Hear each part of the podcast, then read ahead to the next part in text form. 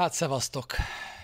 Nagyon nagy szeretettel köszöntök mindenkit egy sima 2-1-es győzelem után Salernóban. A csapat hozta a kötelezőt, és ahogy aztán nem bírtam megállni, és a Twitteren fogalmaztam a második gólunk után, kevés csapat tudja azt véghez vinni, hogy az első épkézláb támadásából a második gólját szerzi. Nekünk ez összejött Salernóban, mint ahogy összejött a győzelem is. Úgyhogy igazából a helyzet az, hogy fiúk, lányok, BL helyen állunk. Ötödik helyen állunk, ez jelen állás szerint jövőre még akár BL-t is érhet, de hát nagyon messze vagyunk attól, hogy ez majd a szezon végén meglegyen. Ugye egyrészt a tabella most csalóka, hiszen egy mérkőzéssel többet játszottunk, mint a riválisaink, másrészt meg az egészségre kifejezetten káros volt ez a mérkőzés, volt, aki írta, hogy hátradőlős, én inkább azzal értek egyet, aki azt írta, hogy aranyér visszarántós mérkőzés volt ez, mert az ember ennek az utolsó 20 percét is összeszorított farpofákkal nézte ugyanúgy, mint a Verona elleni, de hát ez jött be nekünk De Rosszival, ez jön be nekünk De Rosszival. Ez a lazának nem nevezhető 2-1-es győzelem, ami most is, ami most is megérkezett. Úgyhogy büszkék lehetünk arra, hogy a Róma tudott nyerni kettőből kettőt De Rosszival, mert azért ne felejtsük el, hogy borzasztó nehéz az, borzasztó nehéz az, amit most ezzel a csapattal De Rossi megpróbál.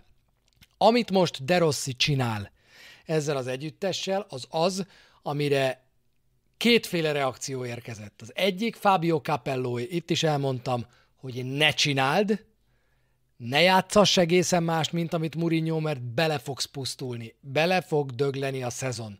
Hogyha most valami egészen mást próbálsz meg elkezdeni játszatni ezekkel a fiúkkal, a másik meg az, hogy a másik reakció meg az volt, hogy aggódunk, hogy mi történik, hogyha Daniele De Rossi ilyen kevés edzői tapasztalattal, de bevállalja azt, hogy hozzányúl a csapathoz. Olyan mélységig, mint ahogy hozzányúlt ez a csapathoz Daniele De Rossi, de de kettőből kettő egyelőre, két darab kettő egyes győzelem, és a csapat előre tudott valamicskét mászni a táblázaton. Úgyhogy beszélünk ma erről a mérkőzésről, természetesen egy picit a felvezetéséről is. Beszélünk Angelinhoról, az új balhátvédről, dögöljek meg, ha jövő héten nem ő vagy Spinazzola játszik balhátvédet, pontosabban én bele fogok halni, ha még egyszer Christensen a balhátvéd szerepében kell, hogy lássam bármilyen mérkőzésen. Soha többet az életben. Én Christensen balhátvédként játszani látni nem akarom, mert, mert ez valami botrány, hogy akárhányszor arra jön a labda, aggódni kell, akárhányszor labda kihozatal jön, aggódni kell, mert csak jobb lába van, Fú, de borzasztó volt. Fú, de borzasztó volt. De az biztos, hogy vagy a felgyógyuló Spinazzola, vagy Angelinho lesz ott a balhátvéd helyén, kizártnak tartom hogy ha van egyetlen egy egészséges balhátvédünk is, akkor, akkor is Christensen játszana ott a balbek helyén, mert ez annyira, ez annyira rossz ez a pozíció. Hát a Salernitana is a második félidőben más se támadott, mint azt a pozíciót.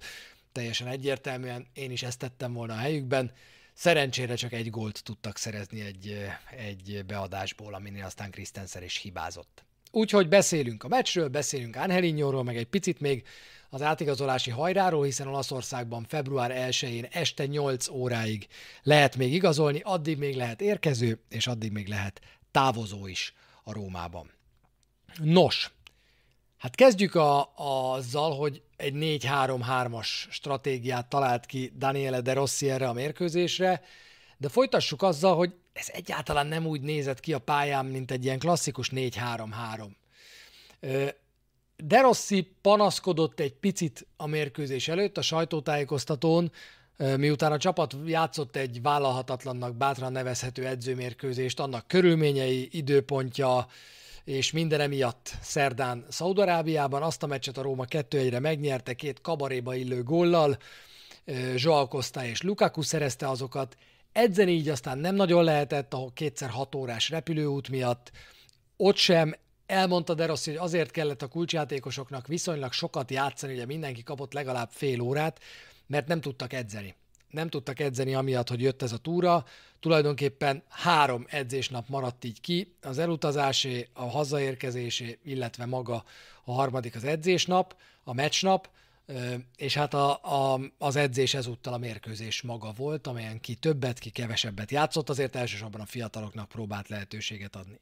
Salernóban nem mehettek a szurkolók, ezt is kiemelte a sajtótájékoztatóján De Rossi. Itt a mérkőzés végén láthattatok képeket, ahogy a játékosok oda mennek a római táborhoz. Az a római tábor nem azért volt ilyen szokatlanul pici, mert, mert senkinek nincs már kedve meccsre menni, hála Istennek nem ez a helyzet, hanem azért, mert római lakcímkártyával rendelkező néző nem vehetett jegyet erre a mérkőzésre. A korábbi balhék miatt a Rómát eltiltották az idegenbeli utazástól, úgyhogy volt ott Róma Klub Kómó, meg még ilyeneket lehetett látni, úgyhogy más városokból érkezhettek Róma szurkolók. A szaudi túrát, ez szóba került a közvetítés során is, a Róma írta alá.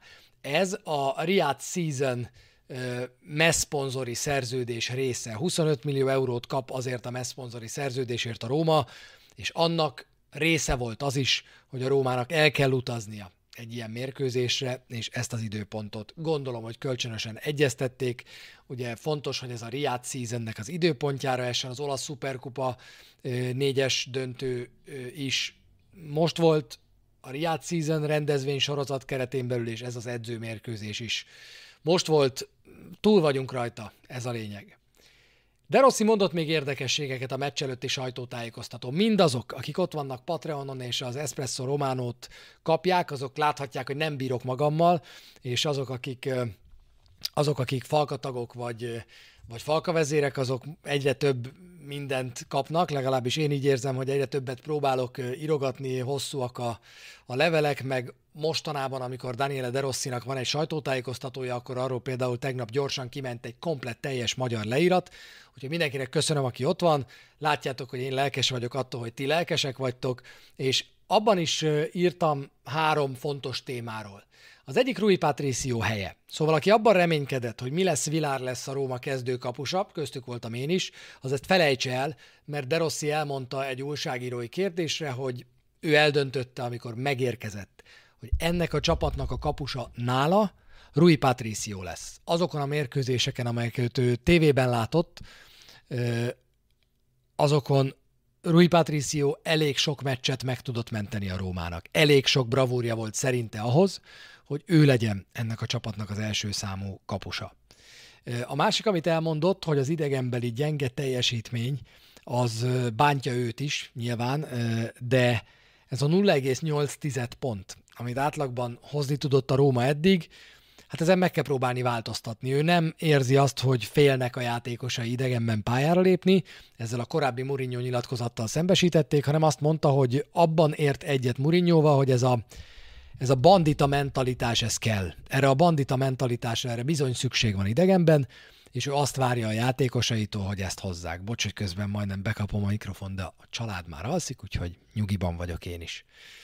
Picit hangosítotok rajta, akkor merek halkabban beszélni. Úgyhogy a harmadik dolog, amit elmondott, hogy az újdonságokat igyekszik a játékosokba plántálni minél gyorsabban.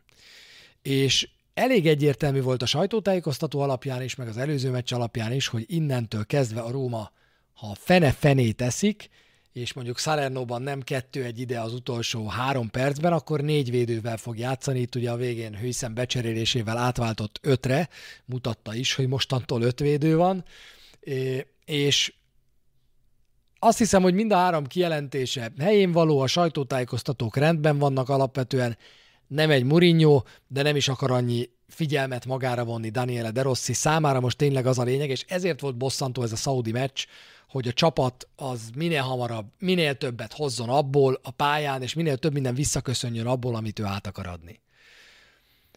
Apró pici fun fact, mert nagyon érdekesnek találom, hogy ugye ez egy Filippo Inzaghi, Daniele De Rossi találkozó, vagyis két darab 2006-os világbajnok találkozik egymással vezetőedzőként, és a Gazetta csinált egy gyűjtést, hogy 12-en vannak. Illetve igazából 14-en, akik elvégezték Covercianóban az edzői tanfolyamot, és edzők hivatalosan a világbajnok keretből, és közülük kettő találkozott most, akik egyébként amúgy is csípig bírják egymást. Azt hiszem már amennyire Inzági bárkivel jóban tud lenni. Ö, nem bajom van Inzágival, csak ő ilyen picit ilyen különcnek tűnt nekem mindig valahogy. Ö, De Rossi első idegenbeli mérkőzése tehát Salernóban, Mourinho itt szintén debütált vendégként, és akkor ő 4 0 győzelemmel tudott debütálni, egy fantasztikus Temi mérkőzéssel. És azért azt meg kell jegyezni, mielőtt nekiállunk a meccsnek, hogy Inzáginak sem volt könnyű dolga. Tehát Filippo Inzági nagyon tartalékos csapatot küldött pályára. Dia, Fáció, Pirola, ők mind-mind alapemberek. Dia a legeredményesebb támadója ennek a csapatnak. Fációt ismerjük. Egy ilyen Salernitánának rengeteget tud segíteni, rengeteget segített az előző szezonban is, amikor hatalmas nagy bravúrral Nikolá bent tartotta őket a véghajrában egy elképesztő hajrával, amire valószínűleg most is szükségük lesz. Pirola szintén egy, egy nagyon-nagyon fontos láncszem ebben a csapatban. És, és hát ennek a, ennek a csapatnak nem megy, 12 pontja van, de a nagyok ellen valahogy mindig összeszedik magukat, és nincs olyan csapat, amelyik ne szenvedne ellenük.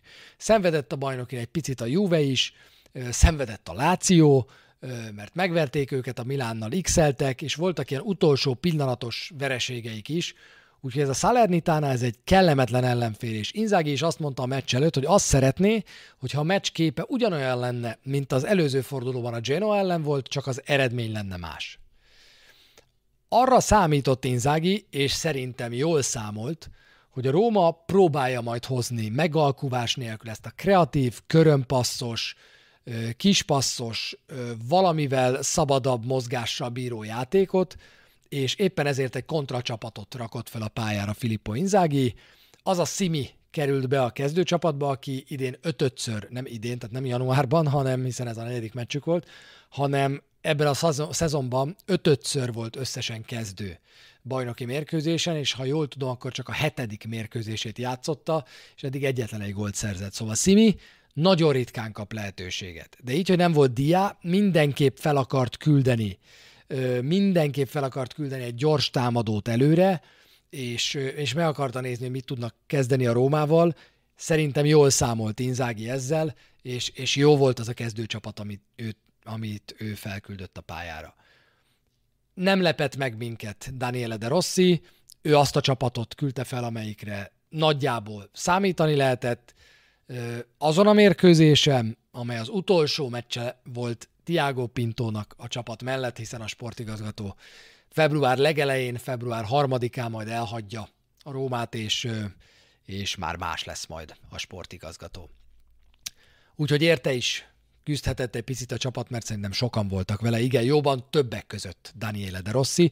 Én abban bízom, hogy Tiago Pintónak lesz még egy sajtótájékoztatója majd az átigazolási időszak végén, és akkor még lesz alkalmunk értékelni azt, hogy ő, ő mit mond.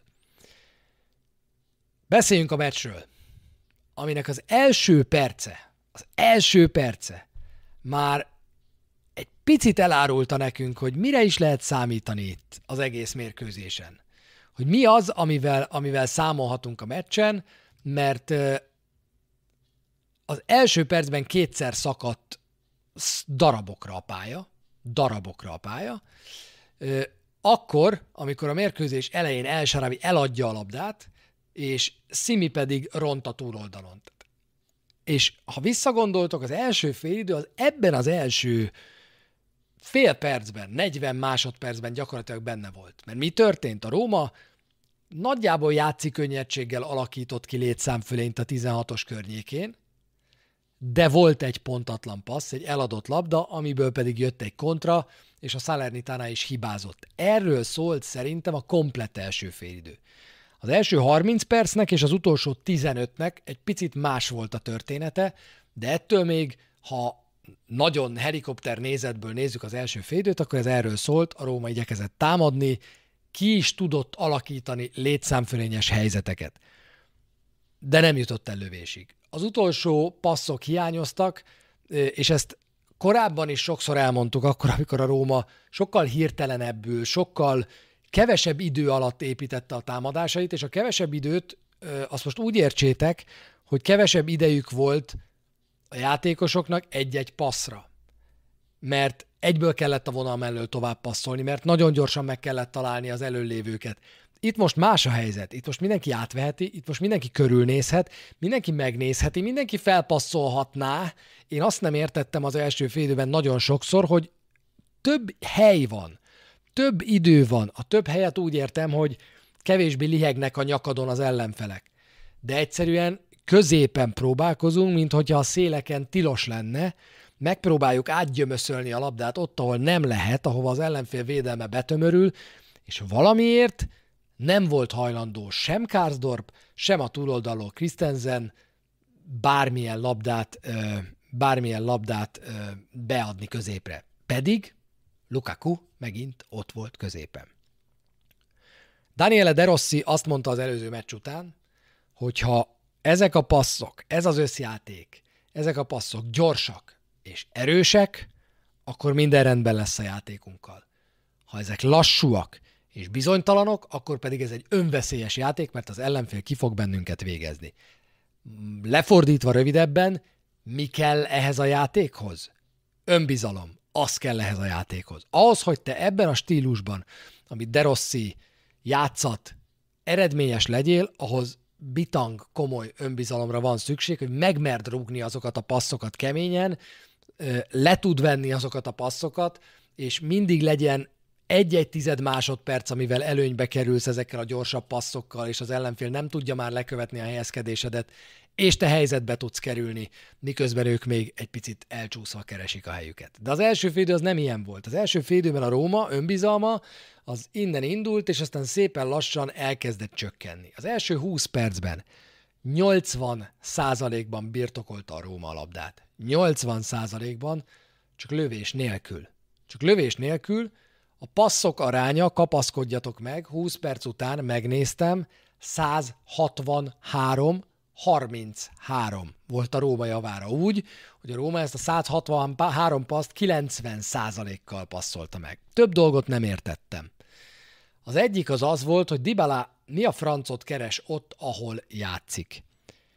Miközben ott volt a középpályán három emberünk, Dybala folyamatosan a félpályánál játszott, időnként ilyen hatos pozícióban tűnt fel, és olyan passzokat is adott, egy passz oldalra, aztán ment tovább, és, és, és próbált valahova máshova helyezkedni. Én nem értettem, hogy Paulo Dybala mit akart ezen a mérkőzésen játszani, miért jött folyamatosan vissza a középpályára, mert ezzel kihúzni onnan senkit nem tudott. A jobb oldalon lehet, hogy az volt a terv, hogy azt Karsdorpnak meghagyja, miközben ő elhozza onnan a jobb hát, vagy a bal hátvédet, de hát ebből nem hogy nagyjából, ebből konkrétan semmi nem lett. Furcsán játszott, furán játszott, és rosszul játszott Paulo Dybala ezen a mérkőzésen. Nem játszott semmivel sem jobban, mint a Verona ellen. Ja, azt mondta De Rossi, hogy ezen a héten már jobban, szabadabban mozgott, és mondta is, hogy az edzésen is már bátrabban megmer lépni olyan dolgokat, amelyeket korábban nem, de ebből semmi nem látszott ebben az első fél időben. Nagyon rossz teljesítmény nyújtott szerintem Dybala.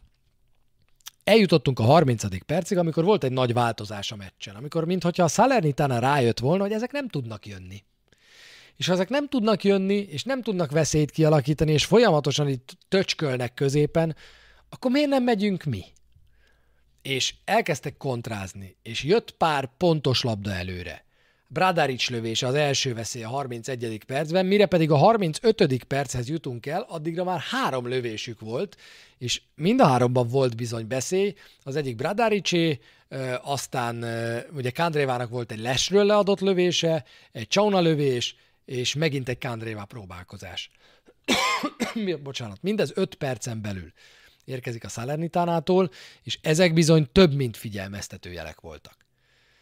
Lukaku sokat kérte a labdát továbbra is elől, de nem kapta, viszont egyre többször bizonytalanodott el a hátsó alakzatunk, az új belső védő párosunk, Jorente és Mancini, és nagyon-nagyon-nagyon-nagyon rossz helyen adták el a labdákat. És amikor ők eladják a labdákat, és van mögöttük egy harmadik, aki biztosítson, az úgy még istenes. Amikor ketten vagytok hátul középen, és támadásépítés közben ráadásul még az egyik az jön is előre, Mancini azért lopakodott folyamatosan előre, és eladjuk a labdát, abból nagyon-nagyon meleg helyzetek tudnak születni.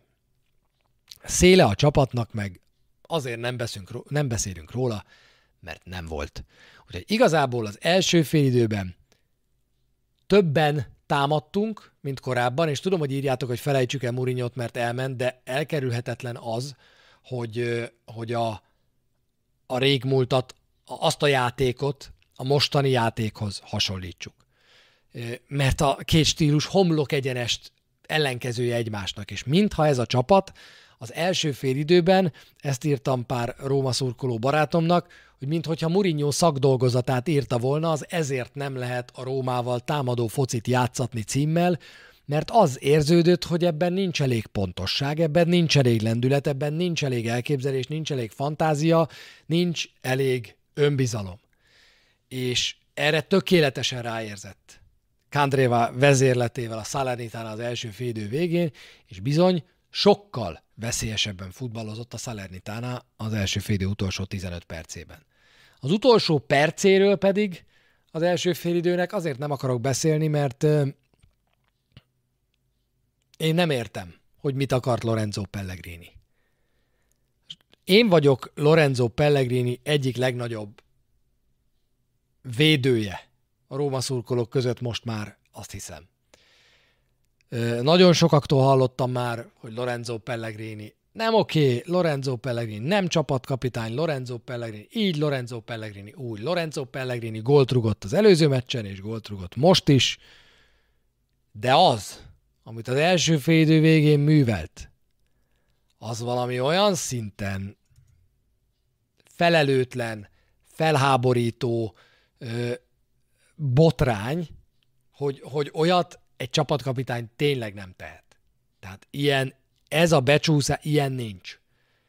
Én nem tudom, hogy itt mi mentette meg a kiállítástól őt, de így nem lehet oda, oda csúszni. Tehát ha erre piros lapot kapott volna, akkor már csak a szándék miatt, akkor azt gondolom, hogy egy büdös szót nem szólhatott volna. Igen, faragták, elgurult a gyógyszer, igaz, de nem gurulhat el a gyógyszer. Tehát nem, nem gurulhat el a gyógyszer. Faragnak minden meccsen, az egész meccsen. Pellegrinit, Dibalát, mindenkit az egész meccsen faragják, de ettől még nem csúszhatsz oda három méterről. Nem csúszhatsz oda három méterről akkor, amikor a csapatod 0-0-ra áll az első félidő végén, és azt kockáztatod, hogy, hogy emberhátrányban leszünk egy félidőn át. Ilyenkor van igazuk azoknak, akik azt mondják, hogy haló, ezért van rajtad a karszalag és nem máson, hogy neked legyen ennyi eszed. Hogy neked legyen ennyi eszed, és ne csúsz oda. A 40-es pulzus, meg a három méterről nyújtott lábbal oda csúszok között van különbség. A szerencséje az az volt, hogy csak a, az alsó lábával, nem a nyújtott lábával találta az ellenfelét, de ilyenkor, ha a szándékért piros lapjár, akkor egy büdös szót nem szólhat Lorenzo Pellegrini. Vége az első félidőnek, nincs kaput találó lövése a Rómának. Tízből három talál kaput a túloldalon, hat lövése van a 16-oson belülről a Salernitánának. És azon gondolkoztam, hogy azért ez durva. Tehát a hat lövés a 16-oson belülről az, az olyasmi, amit nagyon-nagyon ritkán látunk bármilyen ellenféltől bármilyen ellenféltől egy fél idő alatt a Róma ellen. Ezzel szemben a Rómának kettő kapura lövési kísérlete van, egyik se talál kaput, az egyik ráadásul egy rögzített helyzetből Pellegrini szabadrúgásából jön. Az XG az vicces, 0,39 század, és 0,8 század Róma oldalán. 3-0 a szögletarány. Az utolsó negyed óra elég arra a Salernitánának, hogy bocsánatot kérek, fölénybe kerüljenek, nem döntő fölényez, és igazán hatalmas nagy gólhelyzet egyébként a Róma kapuja előtt nem alakul ki, tehát nem arról volt szó, hogy a kapunkhoz szögeztek bennünket, és sorra úsztuk meg az ittszereket, és kapufaj, és 5 centivel mellé, és ilyenek, nem. Ettől függetlenül, amit láttunk, az nem volt túlságosan biztató a félidő végén. Különösen annak tudatában, hogy mi történt a Verona ellen a második félidőben. A Rómának az első játékrészben volt 327 passza, 90 kal Az Atalanta elleni egy-egyes mérkőzés alkalmával. És azért hoztam ezt, mert ott a Róma hátrányba került. Többet kellett támadni. És ott a Róma döntetlen után is támadásban maradt és ment a győzelemre. Az Atalanta, ott voltam, láttam. Az Atalanta elleni mérkőzésen, az egész mérkőzésen volt a Rómának 386 passzkísérlete. 327 volt itt a komplett első félidőben. majdnem annyi, mint amennyi az Atalanta ellen az egész meccsen. Ez a Róma most így próbál játszani. Rövid passzokkal. Szépen. Ahogy azt nagyon sokan egyébként várják ettől a csapattól, csak nem, nem működött a dolog. Tehát tökéle, ahogy Daniel írja, tökéletesen látszik a Luis Enriquei futball első néhány jele ezen a csapaton, hogy megvan az építkezés szándéka, csak nem elég pontos, nem elég jó, nincs belőle elég helyzet, ezzel szemben viszont hátul borzasztóan sebezhetőek vagyunk. Ne felejtsük el, hogy az ellenfél a Salernitánál volt, de nem sokára majd el kell menni azért komolyabb csapatok ellen is idegenbe, csak ennél komolyabb csapatok ellen kell menni majd vendégként. Jön a második félidő, csere nincs, és a 48. percben az eddigi legveszélyesebb lövésünk Gyömbéré, aki egy beadást szögletre rúg. Jön belőle az első szögletünk a mérkőzésen, és nem sokkal később, egy perccel később jön egy 11-es. Amin szerintem vitatkozni nem érdemes, a 16-oson belül ez az oda-vissza lögdösődés, ami itt is megvolt eh, Maggiore és Mancini között, teljesen üzemszerű és normális, benne van,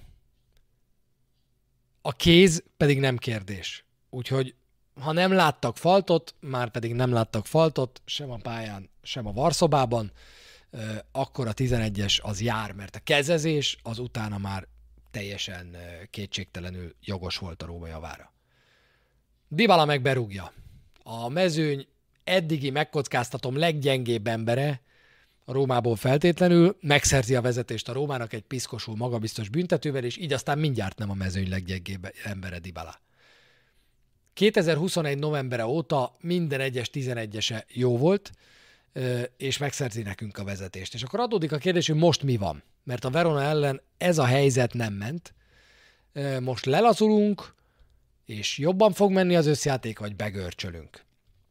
És szerencsére először egy picit lelazultunk, és jobban ment az összjáték. Dybala is magához tér, részt vesz a támadás építésekben, inkább az ellenfél tér felén futballozik, mint a sajátján, ami nagy előrelépés az első fél időhöz képest, és a 66. percben egy szép játék végén, egy iskola játék végén a Róma megszerzi a második gólját, ezt valahogy így tanítják, ezt oktatófilmekbe így rakják bele, nem azt, ahogy a Salernitana védekezett a hosszú saroknál, hanem azt, hogy így kell lejátszani egy 2-1-es helyzetet a jobb oldalon, így kell keresztbe lőni a labdát, és így kell érkezni a hosszú kapufánál, mint ahogy Pellegrini érkezett. Kárzdorpé a gólpassz, Kárzdorpé a gólpassz, egy szérről érkező gólpassz a Rómában olyan ritkán jönnek ezek. Úgyhogy 2-0. Ez egy gyönyörű támadás volt, és ez egy gyönyörű gól volt, és mindenki azt mondja, ennyi volt akkor, a Salernitana innen már biztos nem tud feljönni. Hozzáteszem, hogy Inzáginak azt mondták a mérkőzés előtt, hogy a legnagyobb probléma, és ezt egy újságíró tette föl neki ezt a kérdést, hogy a legnagyobb probléma ezzel a csapattal az, hogy meccsenként kap kettőt, nem? És, és hát ezt nem tudta nagyon Inzági tagadni, mert ez a helyzet, és ezen a mérkőzésen is a kezezés az egy pehjes helyzet, ez viszont egy egyértelmű védelmi hiba, ami elkerülhető lett volna, kit érdekel, 2 ide. Aztán megint elkezd Rui Patricia, amit szokott, Szimi elől Jorentének kell kirúgnia, hogy a kipattanóból ne kapjuk meg a gólt, egy ilyen dadogó, csorgó, lisztes Krisztiános labdát fogott meg, idősebb lisztes Krisztiános labdát fogott meg, Rui Patricio fogott volna meg, de kiejtette. Az ember elkezd aggódni, és nem sokáig kell aggódnia, mert nem sokára félhet is. A 70. percben ugyanis megszerzi a szépítő gólt a Salernitana Castanos góljával. Egy beívelésből, egy szélről érkező labdából úgy, hogy a középen helyezkedők azok már megint nem tudják, hogy mi van. Azon gondolkoztam a lassításnál, hogy ez vajon még a háromvédő, négyvédő problémája-e, hogy Christensennek fogalma nincsen, Karsdorp, ugye beadják a labdát, az egy dolog, Mancini és Jorente egy embert fog, Christensen meg egyszerűen nem ér oda a fejesre, kettő-egy, az utolsó 20 percre nem lesz sima ez a mérkőzés sem. Ezután egy perccel cserél először Daniel De Rossi, behozza Dybala helyére Awart, és nagyjából ugyanaz történik ezután, mint a Verona ellen. Csapkodunk, kapkodunk, igyekszünk megúszni mindent, Jorentén és Mancinin hatalmas nagy nyomás hátul, a szélsővédőink össze-vissza szaladgálnak, és abban bízunk, hogy ez a Salernitana van annyira rossz csapat, mint a Verona volt, és nem tudja majd kihasználni azt a 4-5-6 hibát, amit az utolsó 20 percben biztosan el fogunk követni. És pontosan ez történik. A 87. percben volt egy jelenet, amikor Kandréva elesik Jorente mellett, valaki írta, azt hiszem, hogy ha, ez fordítva történik, hol, hol, is, hol is írt? Itt van, amennyiben Jorente Kandréva lerántása fordítva történik, most 10-ből 10 vért köpünk az idegtől, én biztos voltam benne, hogy befújják. Én nem. Hogyha ha mi támadónk esett volna el úgy, ahogy Kandréva, akinek gyakorlatilag így megpaskolták a hátát, és aztán hanyat dobja magát, mint a büdös bogár, akkor ha Lukaku az, ha Dybala az, a Lukaku nem csinál ilyet, ha Dybala az, ha Pellegrini az, Cristante, El bármelyik játékosunk, akkor én őt szittam volna, hogy miért nem megy tovább, és próbálja meg inkább befejezni a támadást. Én, én, én ebben a helyzetben mindig a sajátjainkra vagyok mérges, mert ne a bíróban bízzál, hanem saját magadban. A végére pedig Pelle helyett jön Hőszen, öt védőre váltunk, és van még egy Iquemessi próbálkozás és egy Rui Patricio védés, de a Róma megnyeri a meccset. Nem mondom, hogy magabiztosan, nem mondom, hogy egyértelműen, de, de hozza a Róma a mérkőzést. Rui Patricio a Fotmoptól, mert ezek az ő statisztikáik 7,2-t kapott, a feltűnő dolgok azok ezek, 14-ből 3 hosszú passza volt pontos Rui Patriciónak. Na hát az, az egy meglehetősen alacsony szám, és még az sem menti fel Rui Patriciót, hogy elég sok labda érkezett most a jobb lábára, ami neki a gyengébbik lába, úgyhogy nem volt kifejezetten magabiztos, de egy-két bravúra szüksége volt Patriciónak, hát hogyha a védéseit nézzük, akkor, akkor azért látszik, hogy annyira nem játszott rosszul Rui Patricio ezen a mérkőzésen, és hát szokjatok hozzá, mert első számú kaposunk marad.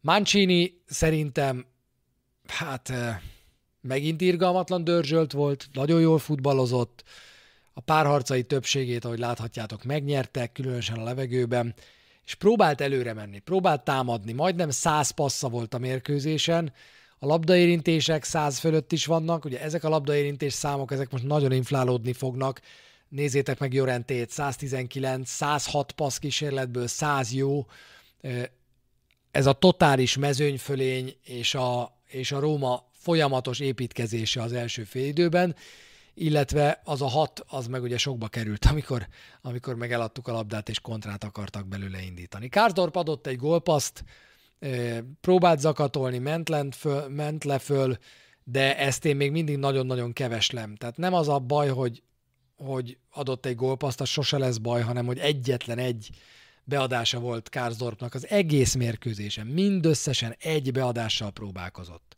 Két beadás a túroldalon Christensentől. Az én ízlésemnek az se elég. Lorenzo Pellegrini, aki pedig hát negatív hős lehetett volna, de végül győztes gólt szerzett, hiszen az ő góljával tudtuk megnyerni ezt a mérkőzést. Játszott már ennél jobban Pellegrini, de amit rajta látok, az ugyanaz a kettőző takarat volt most is, mint amit az előző mérkőzésen láttam Lorenzo Pellegrini-től a Verona ellen. Hogyha valaki igazán, bocsánat, megint oda tette magát, az, az Lorenzo Pellegrini volt, és Krisztánte is rengeteget dolgozott a középpályán. Rengeteget dolgozott a középpályán. Látszik az is, hogy Krisztánténak is óriási érintés száma van, ez a 108 az ő pozíciójában azért, azért elég sok.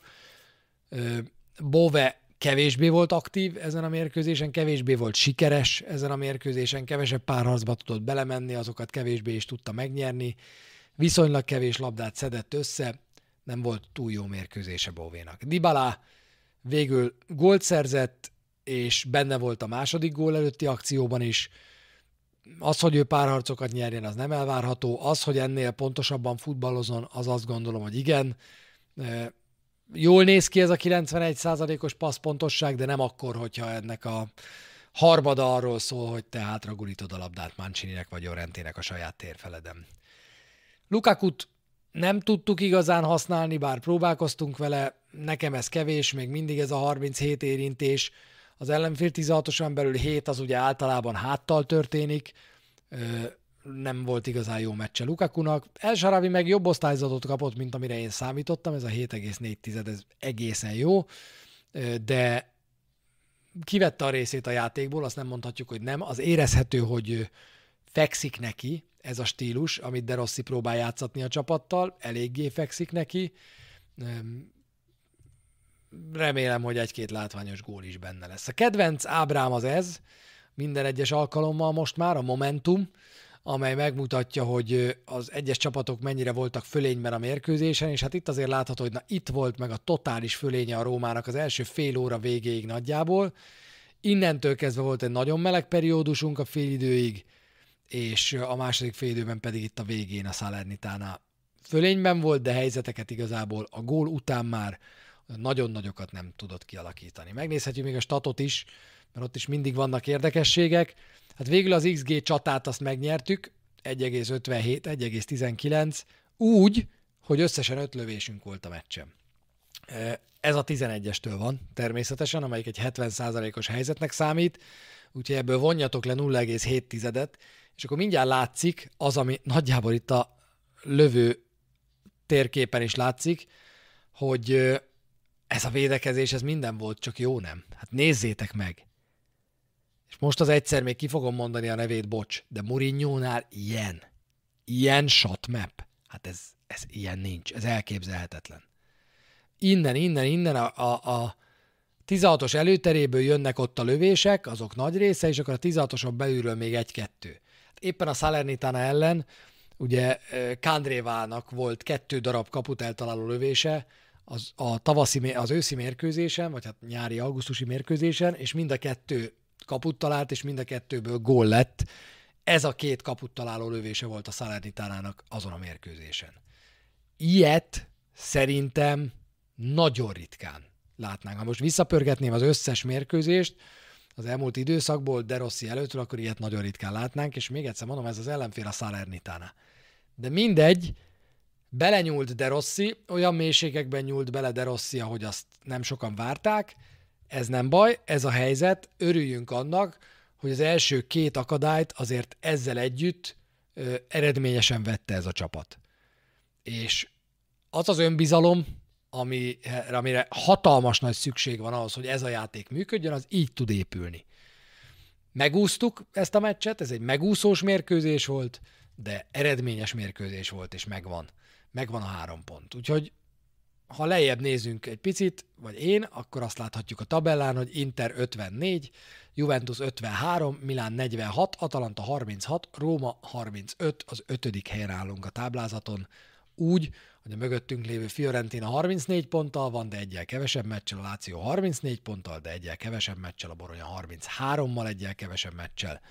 A Napoli az, amelyik előtt pont előnyünk nincs, de ugye az egymás elleni eredménynek köszönhetően vezetnénk előttük akkor is, ha megnyernék a hátralévő és elhalasztott mérkőzésüket. Az mondjuk az egyik csapatnak se lesz könnyű, tehát könnyen lehet, hogy ott még pont hullajtás lesz majd náluk. A következő fordulóban pedig egy újabb kieső jelölt lesz az ellenfél, a Kájári, amelynek eddig 18 pontja van, és hát az egy nagyon érdekes mérkőzés lesz majd, hiszen Claudio Ranieri a túloldalon a mi emberünk, de hát majd megpróbálja biztosan egy kicsit megnehezíteni a Róma dolgát, és volt játékos a Daniele De Rossi dolgát. Na, átigazolási időszak a következő, amiről beszélnünk kell, miután iszom egy pettyet.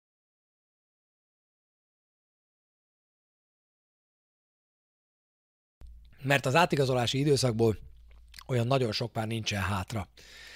Megérkezett Hűszen után második téli szerzeményként Angelinho, a 27 éves balhátvéd Angelinho, akit az RB Leipzigtól tudtunk leigazolni mindenféle vargabetűk után, a Galatasaraynál volt kölcsönben, de ott október óta nem játszott igazából, meg is unta, és felbontották a kölcsönszerződését, mi pedig leigazoltuk, és ma délelőtt meg is érkezett Rómába, úgyhogy holnaptól, ha a Róma holnap edz, bár elképzelhető, hogy kapnak egy, egy pihenőnapot, holnap utántól a Rómával edzhet. És ami nagyon fontos, hogy ez lesz az első teljes hete Daniele de Rossinak. Én azt várom az előttünk álló egy héttől, hogy ez a játék, amit eddig láttunk, ez jó korát fejlődik a Kájári elleni mérkőzésre, mert most van egy nyugis hét, nem kell elutazni Szaudarábiába, nekünk nyugtunk lesz, és tudunk dolgozni. Talán visszatér még egy-két sérült, talán Endika. Mi történt az Afrika kupán? Nézzétek meg, Léci. Kiesette elefántcsontpart, vagy nem esett ki elefántcsontpart? Írjátok meg, Léci, a chatbe. És akkor mindenki tudja, hogy Endika jön-e vissza. Bár nem tudom, ez a Mancini Jorente páros egyébként egyáltalán nem néz ki rosszul. Ha Endika visszajöhet, mert kiesett, akkor és mondjuk Angelinho nem lesz olyan állapotban még, és Spinazzola sem gyógyul fel, akkor azt se tartom kizártnak, hogy Endika ebben a négyvédős rendszerben bal hátvédet fog játszani, hiszen ő a három védős rendszerben a bal oldalon játszott, kizártnak nem tartanám. Nem biztos, hogy itt támadnánk, sőt biztos, hogy nem itt támadnánk. Ez lenne a csapatnak az a fél oldala, ahol nem támadunk, Dybala és Karsdorp oldalán támadnánk, de de benne van szerintem, hogy, hogy Endika, Endika, ha kiesik, akkor, akkor itt lehetőséget fog kapni. Most kíváncsi vagyok, hogy a belső védő pozícióba beteszi-e De Rossi, ha lesz esetleg egészséges bal hátvédünk. Egy-egy hosszabbítás van 111. percen, a végére talán eldől, bár ha az Afrika kupán mindkét csapat rugott már gólt, és hosszabbítás van, akkor ott általában 11-esek jönnek.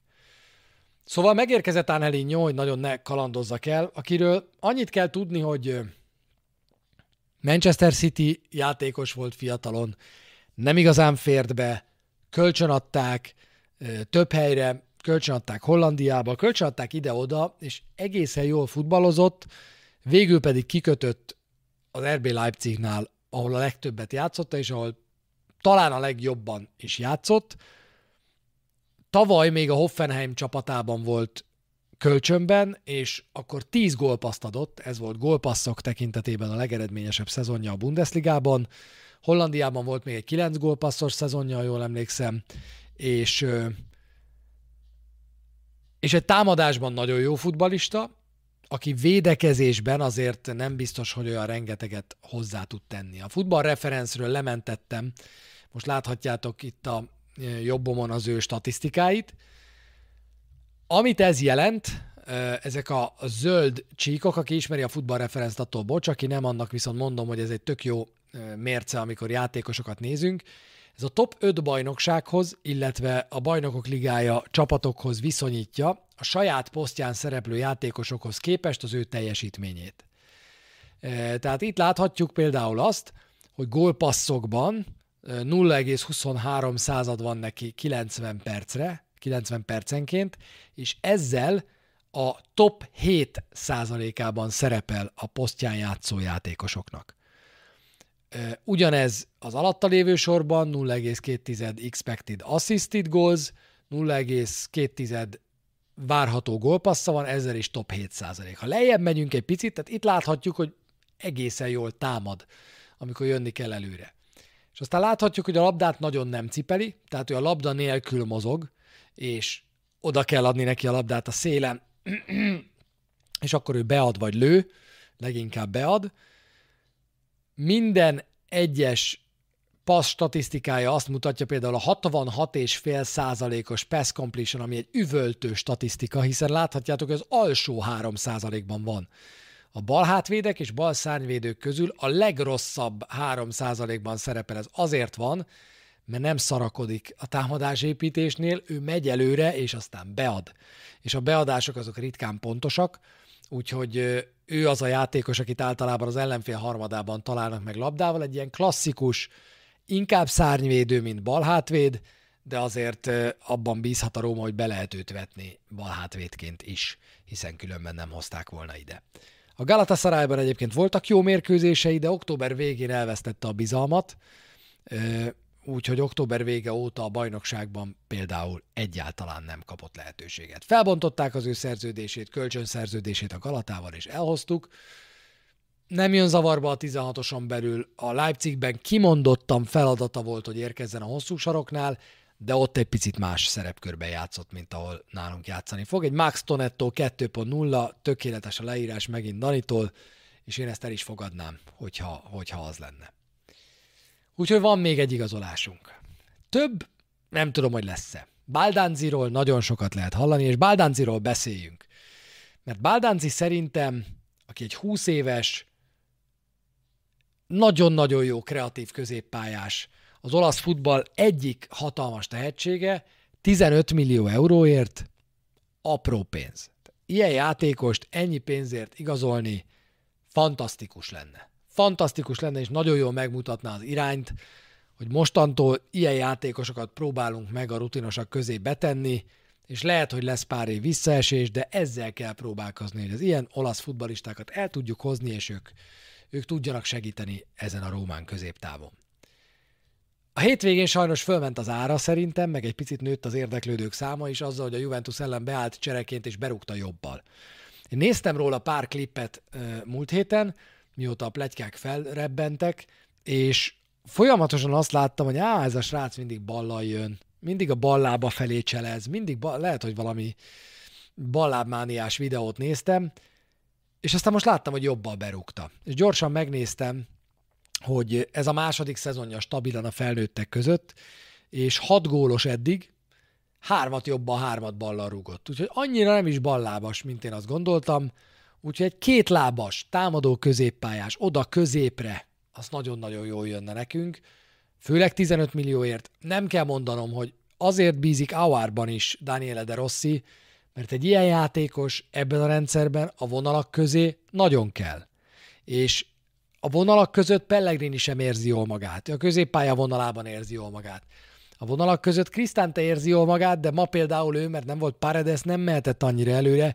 Én azt tippelem, hogy a Kájári ellen, ha visszatér Paredes a középpályára, egy picit előrébb fog játszani majd Krisztánte és talán Pellegrini is. Krisztánte jól érzi magát a vonalak között, de nem kreatív. Bádánzival lenne egy vonalak között játszó, nagyon kreatív játékos ennek a Rómának, aki ráadásul tudja cipelni a labdát egyedül, belemegy cselekbe, és azokból általában jól is jön ki. Úgyhogy én Báldáncinak nagyon szurkolok, de most gyorsan, hogy így felhájpoltam, le is hűtöm a kedélyeket, mert szerintem ebből így most három nap alatt nem nagyon lesz már semmi. Nem tudom, honnan lenne 15 millió eurónk, itt kezdem. A másik probléma az, hogy még azt se oldottuk meg, hogy Anhelinyot hogyan nevezzük az Európa Ligába, hiszen játékosnak kell távozni ahhoz, hogy nevezni tudjuk a nemzetközi sorozatban Angelinyot. Még van érkezőről szó, ma Dedics került elő az Salzburgból, az életkora a legfontosabb, 21 éves, mint hogyha megmondták volna, hogy csak 21 év alatt itt lehet igazolni. Azért van még egy érdekesség vele kapcsolatban az Salzburgi kötődés. Angelinyóval kapcsolatban a Lipcsei kötődés. Tök egyértelmű, hogy a Róma elkezdett a Red Bull kultúrából igazolni. Elkezdett ott körülnézni. És sokan mondják azt, hogy miközben én feldicsérem De Rossival kórusban Tiago Pintót azért, amilyen munkát végez itt a felmondási ideje hajrájában, sokan mondják azt, hogy még az is lehet, hogy kiderül, hogy ezek az átigazolások és ezek a plegykák, ezek, ezek máshonnan érkeznek már, és itt már vagy Vivel dolgozik, vagy Paul Mitchell dolgozik, vagy valaki, aki korábban a Red Bullnál dolgozott, és már tudja, hogy a Rómánál fog, valaki a háttérben segít, és mozgatja már a szálakat, és ezért kerülnek ezek a játékosok a Róma környékére. Az is lehet, hogy az újságírók találmánya ez, nagyon bízom benne, hogy február elején majd ez, ez ki fog derülni. Vinya elment, 8,1 millió euróért igazolt a Flamengohoz, és még 1 millió bónuszt is kaphatunk.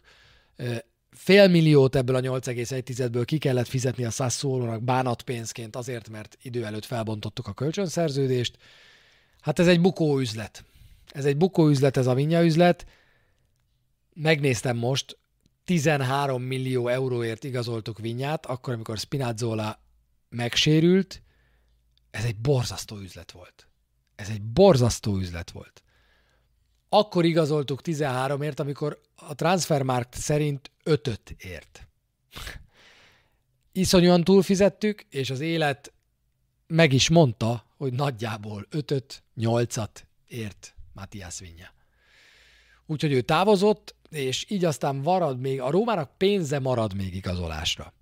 De de nem tudom, hogy mit fogunk még tenni, mert azért ahhoz képest szerintem csak csend van és kötszurkálás, hogy itt nagyon felpörögjenek az események 30-án, 31-én és 1-én. Ha felpörögnek, akkor én jövök, és beszámolok az átigazolási hajrában az, a, az igazolásainkról.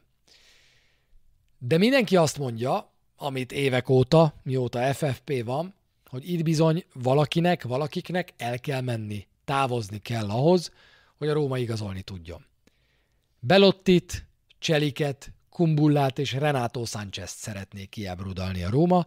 Azt nem mondom, hogy megint megszületett ez a, amit a címben hangzatosan leírtam, Ja, meg is nézem, mi volt az a kiutáltak köre. Tehát azt nem mondom, hogy ez most így újjá alakult a Pedrokkal, meg, meg uh, Gonzalo Villarokkal, akik nem is edzhetnek együtt Davide Santonnal, akik nem is edzhetnek együtt a csapattal, de azt mondom, hogy Renato Sánchez egy egyszemélyes kiutáltak köre.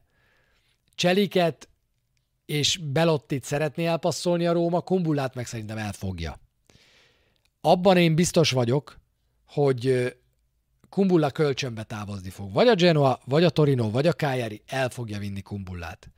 És szerintem ez a jó döntés vele kapcsolatban. Kumbulla egy nagyon drágán igazolt védő, aki először beilleszkedési gondok miatt nem fért be, aztán utána, amikor játszott, akkor párat hibázott, utána meg jött egy nagyon súlyos sérülés.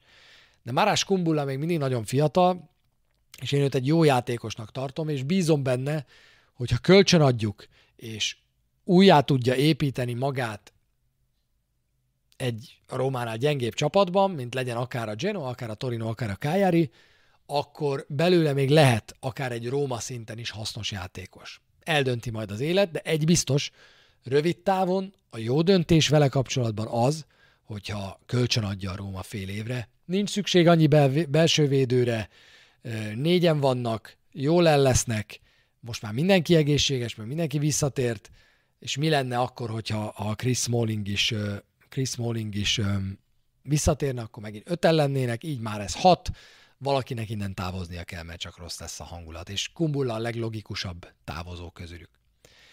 Renato Sánchez az, aki sehova nem akar menni, se vissza Párizsba, ott nem látják szívesen. A Paris Saint-Germain minden bizony azt mondták, hogy figyelj haver, találjatok nekünk egy csapatot, és akkor ha ő oda megy, akkor mi odaadjuk kölcsönbe, annyi fizetést vállaljatok, mint eddig.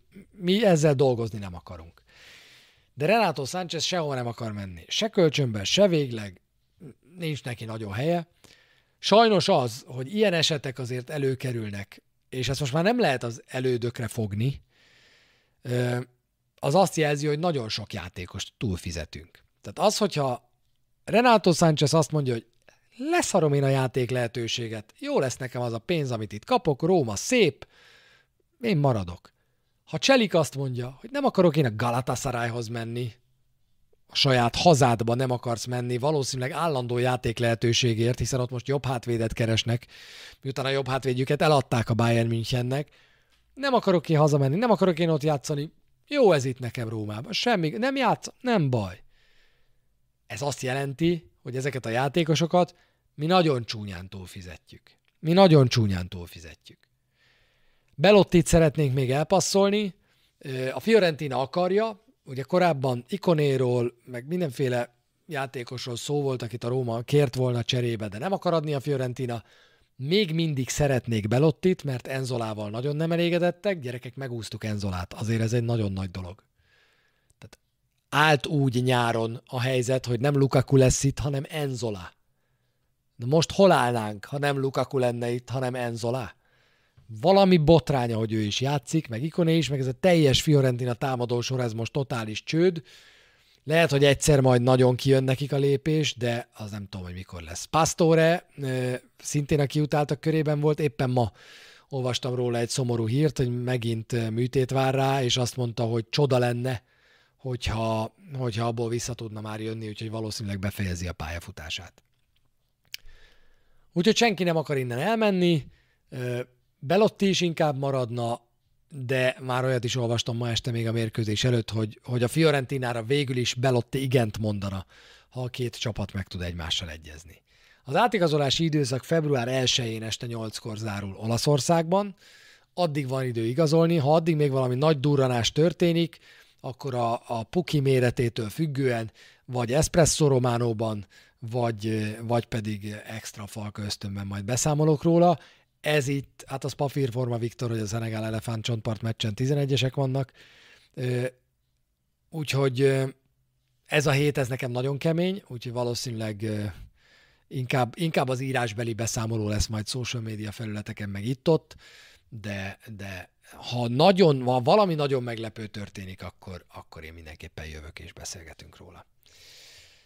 Gyors update a stadionról, mielőtt jönnek a kommentek, úgyhogy írhatjátok nekem a kommenteket, meg a, meg a kérdéseket, hogyha vannak, vannak esetleg, nem tudok már beszélni, de azért kérdezhettek.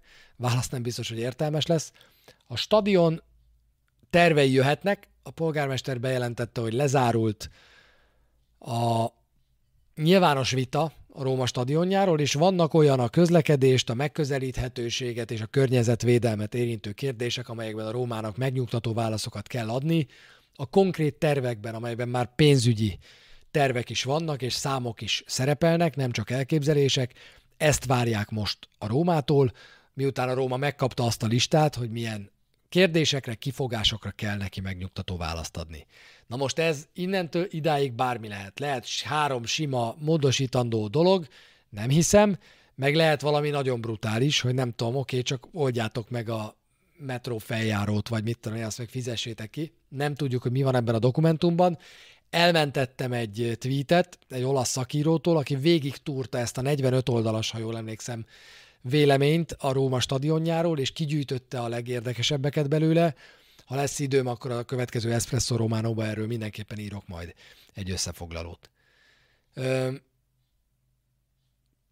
Financial Fair Play, kaptam egy részletes elemzést Barta Bencétől, az pedig egy Swiss Rambölös elemzés, azok mindig nagyon jók nem látom magam előtt, hogy rövid távon a Financial Fair Play-el kapcsolatban írok, vagy készítek egy videót, az leginkább videó lesz, majd egy magyarázó videót, mert tudom, hogy nagyon sok a kérdés ezzel kapcsolatban, hogy most ez meddig tart, hogy milyen megkötés, miket kell betartani. Nekem is kell erre legalább egy nap, hogy ebbe beleássam magam. Ez nem ezen a héten lesz, hanem szerintem jövő héten, és akkor elképzelhető, hogy a Financial Fair Play-ről is lesz majd egy extra videó. Köszönöm szépen ezt az anyagot. Espresso Romano az lesz továbbra is Patreonon, egyre többször teljes leíratok sajtájakról, meg minden, ami, minden, amivel találkozom hétközben a Rómával kapcsolatban. Na, most viszont jönnek az üzenetek, amiket már nézek is. Az első kérdés, hogy ami nekem nagyon tetszett, Belovári Zolitól, hogy hogyan állna össze nálam a középpálya, és ki lenne inkább padon. Ez egy barom izgalmas kérdés. Ezen gondolkozom ott van ugye Paredes, ott van Cristante, ott van Bove, és ott van Pellegrini, elméletileg ez a négy játékos van ott három helyre. Én mindenképpen játszatnám Paredest, mindenképpen játszatnám Krisztántét, és azt hiszem, hogy nálam Bove lenne a harmadik. És Pellegrinivel kapcsolatban én megpróbálnám megnézni, hogy ebben a szezonban tud-e Lorenzo Pellegrini egy bitang hasznos egyfélidős játékos lenni, akit behozol a második félidőre, és megy, mint az állat, és 90 percnyi energiát belecsomagol 45-be, és nézzük meg, hogy így mi jön ki belőle. Két okom van erre. Az egyik az, hogy szerintem a játék építésében talán ő tud a legkevesebbet hozzátenni a csapat játékához. Paredes forgat, Bove megy, mint az állat, Krisztántének meg nagyon jó hosszú labdái vannak, Pellegrinek kevésbé. Most ott van a gól, amit most rúgott, az egy picit ellenem szól, ettől még az én véleményemet kérdezted. Pellegrini viszont egy fél időre nagyon jó. A másik indokom az az, hogy sokszor megsérül. Nagyon sokszor megsérül és talán ezeket a sérüléseket és ezeknek a számát és a súlyosságát, meg a felgyógyulás idejét is azzal lehetne rövid távon csökkenteni, ha nem lenne ekkora terhelés alatt Lorenzo Pellegrini. Ezt pedig egy egyfélidős játék szerintem megoldaná. És a, és a stabilitáshoz szerintem az a, az a három ember hozná legközelebb a római középpályát, akiket említettem. Hogy az milyen gáz, hogy a Cséka a padon ül, ahogy Magyarós Ádám írja, hát neked ebben igazad van, de van olyan, ismerek olyat, aki erre azt mondaná, hogy ez nem gáz, ezt úgy hívják, hogy probléma megoldás, hiszen ennek a csapatnak már régen új csapatkapitánya kellene, hogy legyen Gianluca Mancini. Na, szerintem ez az, amiért ez De Rossi, amit most én mondtam, nem fogja meghúzni. Itt az lesz a kérdés nála szerintem, hogy Bove vagy Cristante, Bove vagy Paredes lesz az alapember, és én azért azt látom, hogy a fiatalokhoz ő kevésbé nyúl hozzá, mint, mint Mourinho, kevésbé ad nekik sok lehetőséget, inkább a rutinosakban bízik, úgyhogy az én tippem jövő hétre az az, hogy Paredes, Cristante és Pellegrini, ez a hármas fog majd kezdeni. Ha elmegyünk ifi akadémia irányba, kérdezi Taribala, elengedjük-e Lukakut és Dibalát? Na ez meg az, amitől félek. Ez meg az a kategória, amitől tartok. Amikor Baldánzival kapcsolatban megjelent a 15 millió eurós ár, akkor én mindjárt azon kezdtem vakarni a fejemet, hogy hát ez, ez gyanúsan rímel Dybala lelépési díjára, és azért azt most már a második mérkőzésen látjuk, hogy Dybala azért megy, meg próbálkozik, de én nem vagyok biztos benne, hogy nem akart jobban egy picit Murinyónál. Nehéz lesz ez a nyár. Ne, ne, ne várt tőlem, hogy erre most bármilyen tippet mondom, mert tippelni nem tudok, meg nem akarok, az igazságot meg nem tudom, hogy most mit terveznek Lukakuval, meg vele kapcsolatban. Hát Lukakunak a 40 millió pluszos ára, amit a Chelsea bemondott, az olyan magas, hogy azt, azt nem tudom elképzelni, hogy a félkeret eladásának árán mi, mi lehívjuk ezt a, ezt a lehetőséget. Nem tudom. Na, az meg azon múlik szerintem, és itt kell Belotti távozásáról, Belotti távozásáról beszélni, hogy mennyi lehetőséget kap Temi Ébrahim majd, és ezzel mennyire tud élni, mennyire tudjuk majd áprilistól júniusig újra építeni Temi Ébrahimet úgy, hogy egy Premier League klub elvigye mondjuk 40 millió euró körüli összegért. Vagy a Chelsea visszavigye. Nem tudom. Péli Barna, Szevasz. United egybe van még? Mikor fogja Daniel De Rossi belátni, hogy Svilárt kell játszatni, és nem a járó keretes Portugált? A járó keretes Portugállal kapcsolatban azt nyilatkozta Daniele De Rossi, hogy ő lesz az ő első számú kapusa. És hogy egyetlen hiba, amit a Verona ellen elkövetett, nem fogja megváltoztatni a véleményét. Ő, amikor megérkezett, eldöntötte, hogy Rui Patricio lesz az első számú kapusa, úgyhogy hosszú, fájdalmas tavaszra készüljél. Ezt tudom mondani neked. Barna és nyomasd a hófehér jaguárt.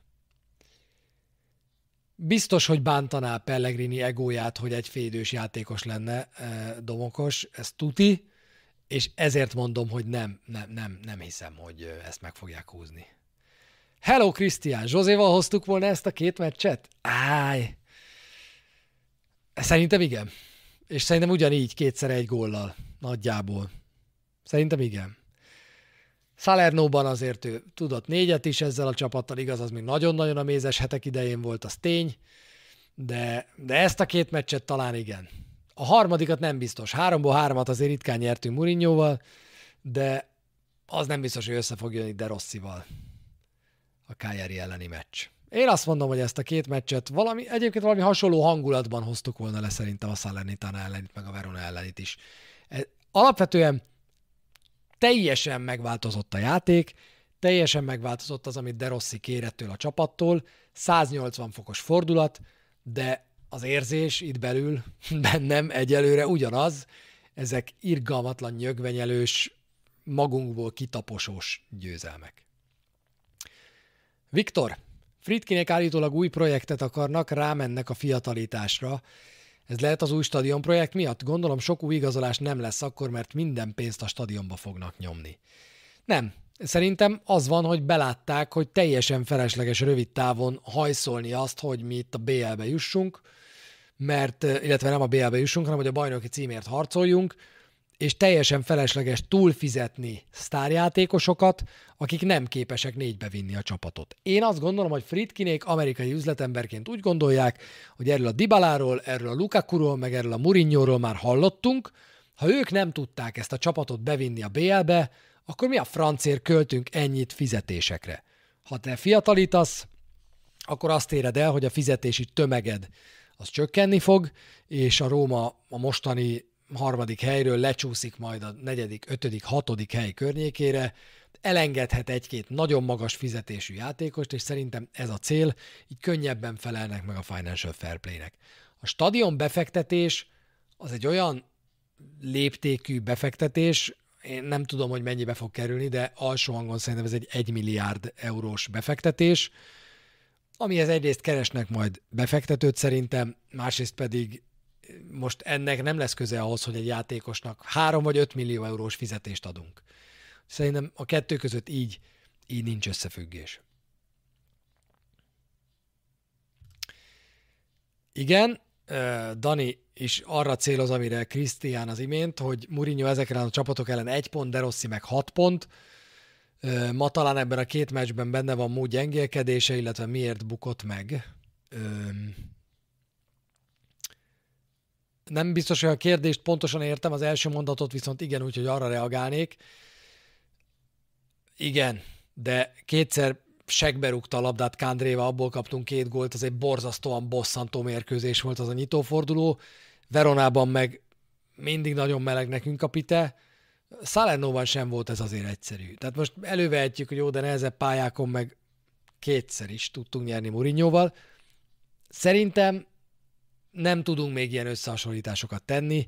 Ez a két meccs, ez túl pici, mint ahhoz, hogy most beszélgessünk arról, hogy ó, de Rossi mennyivel jobb, mint Mourinho. Jobb a szart egyelőre.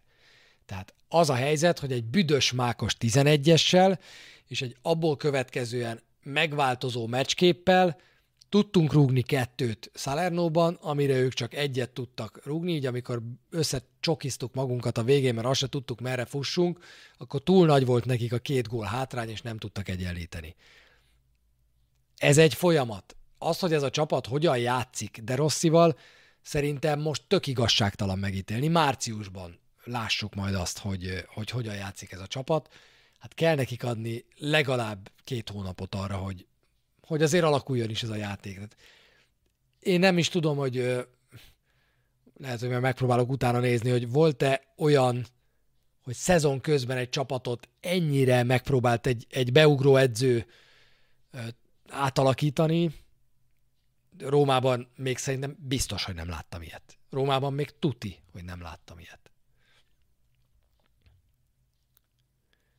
Brianért még érdeklődnek Angliából? Én nem hallottam arról, hogy Krisztánte körül most bármilyen ö,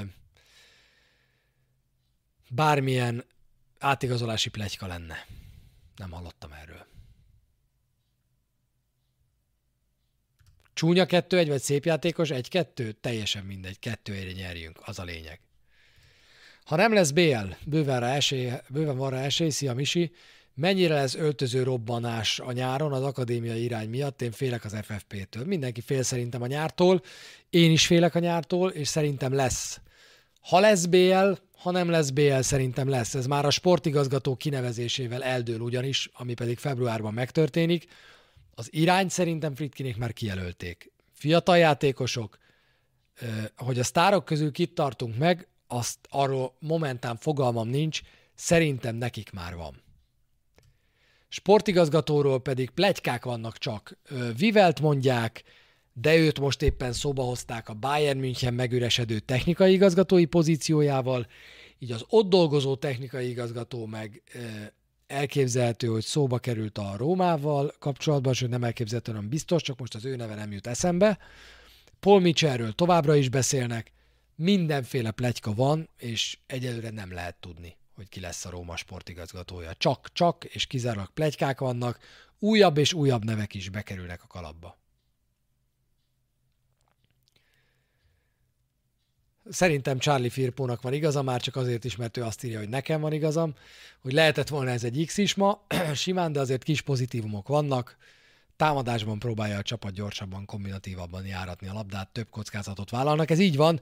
Ami nekem hiányérzet volt az első félidőben főleg, az az, hogy, hogy, hogy megvoltak a három-kettők. Tehát én úgy láttam, hogy megvoltak ezek a helyzetek, amelyekből lehetett volna továbbvinni a támadást. Megvoltak a létszámfölényes területei a pályának, csak egyszerűen nem ment tovább a játék. szokni kell még azt, hogy ezeket hogyan kell lejátszani. A játék iránya nekem is nyilván tetszik, ez mindenkinek tetszeni fog az, hogy a Róma igyekszik szebben játszani. Az lesz a kérdés itt, hogy a hátvéd sorunk az mennyire lesz sebezhető ebben a négyvédős felállásban, és úgy, hogy ebből a négyből is a két szélső folyamatosan megy, és néha még Mancini is csatlakozik a támadáshoz. Walter Sabatini nem fog visszatérni, Viktor. Azt hiába szeretnék. Én nagyon megnéznék, nem. Lennék én légy a falon ott, ami, ahol Sabatini és Friedkinék megbeszélik az átigazolási stratégiát. Na ennyi volt a mai falka ösztön, hogy éjfélkor azért mindenkit elengedjek aludni, meg magamat is. Nagyon köszi, hogy itt voltatok. Mindenkinek köszönöm, aki ott van Patreonon, ott jönnek továbbra is a tartalmak, és elméletileg új falka ösztön mostantól egy hétre lesz majd, jövő héten is hétfőn este játszunk ugyanis, és én a mérkőzés után, a Kájári elleni meccs után jövök majd, és akkor jön a következő 125. falka ösztön.